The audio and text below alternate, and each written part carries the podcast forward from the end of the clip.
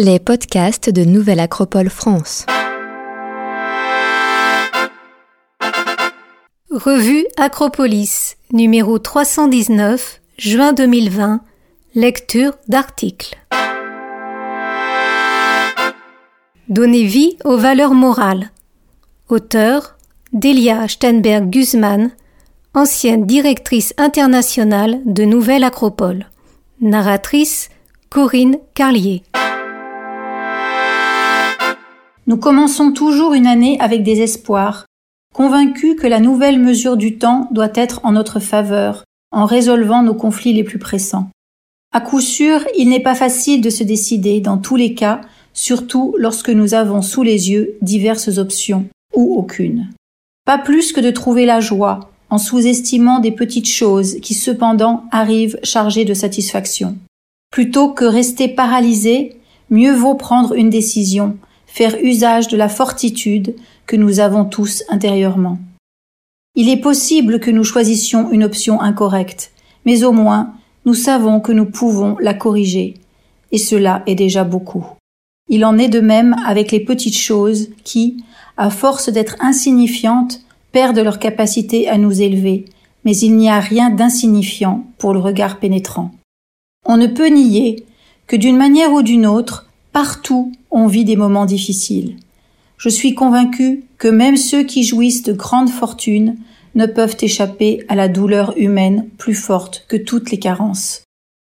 Mais nous ne devons pas nous résigner et justifier toutes nos erreurs en les attribuant au mauvais temps que nous vivons. Il y a effectivement un immense désarroi dans tous les domaines de la vie. Il est compliqué de trouver un cap sûr. Nous nous sommes habitués à critiquer, plutôt qu'à construire. Construire requiert un développement dans l'être humain qui est impossible sans fondement.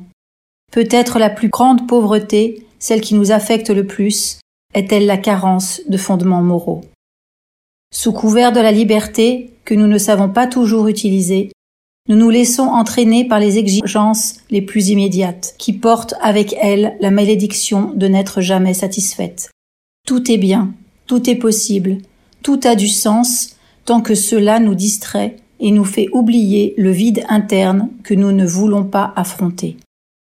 Nous vivons accrochés à des moyens de communication qui ont des bénéfices conséquents, mais qui nous séparent de nous-mêmes et des autres.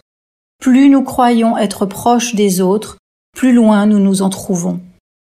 Nous communiquons, certes, mais l'égoïsme est très grand, et l'impuissance devant des situations déterminées nous frappe de stérilité pour toute forme de vivre ensemble. Il faut trouver la formule pour enrichir nos journées, pour enrichir nos vies, pour être unis à ceux qui ont véritablement besoin de nous. Pour y parvenir, il faut commencer par donner à nos infortunes leur véritable dimension. Toutes ne sont pas aussi considérables qu'elles le paraissent, ni aussi insolubles que nous le croyons. Il suffit d'observer les infortunes dont pâtissent les autres et ceux que nous pouvons soutenir, parfois avec de toutes petites choses, de celles qui paraissent insignifiantes, mais qui sont généralement les plus précieuses. Néanmoins, année après année, nous découvrons que les jours continuent à être plus ou moins semblables, et que tant que la solution des conflits, qu'une dose plus importante de joie continue à être le produit de nos propres décisions et actions. Qu'a-t-on fait du sens de la fraternité? Qu'a-t-on fait de nos sourires et de nos mains ouvertes?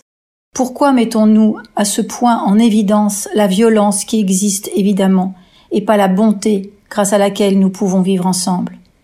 Pourquoi nous laissons-nous piéger par les erreurs, par la malhonnêteté, par l'absence de sens commun, par notre propre bénéfice? Pourquoi fermons-nous les yeux devant ceux qui les gardent encore ouverts dans l'attente d'un peu de solidarité? Nous avons besoin d'un peu plus de morale, nous avons besoin de quelque chose d'aussi simple que d'être bon et de regarder les autres avec un regard de bonté. Nous savons tous ce qui est bon en profondeur, mais nous ne le pratiquons pas parce que cela n'a ni valeur économique ni prestige. Les vertus ne bénéficient-elles pas à ceux qui les exercent et à leurs entourages? Or, une nouvelle année a commencé et nous pouvons tous contribuer à ce qu'elle soit véritablement nouvelle, en apportant les éléments que nous avons oubliés ou que nous n'avions jamais cultivé. Faisons un jardin de cette année 2020. Chacun peut planter une fleur, Chacun peut faire quelque chose de positif. Chacun peut être meilleur. Ce ne sont pas de simples désirs. Si nous pouvons en parler et écrire dessus, c'est parce qu'ils existent.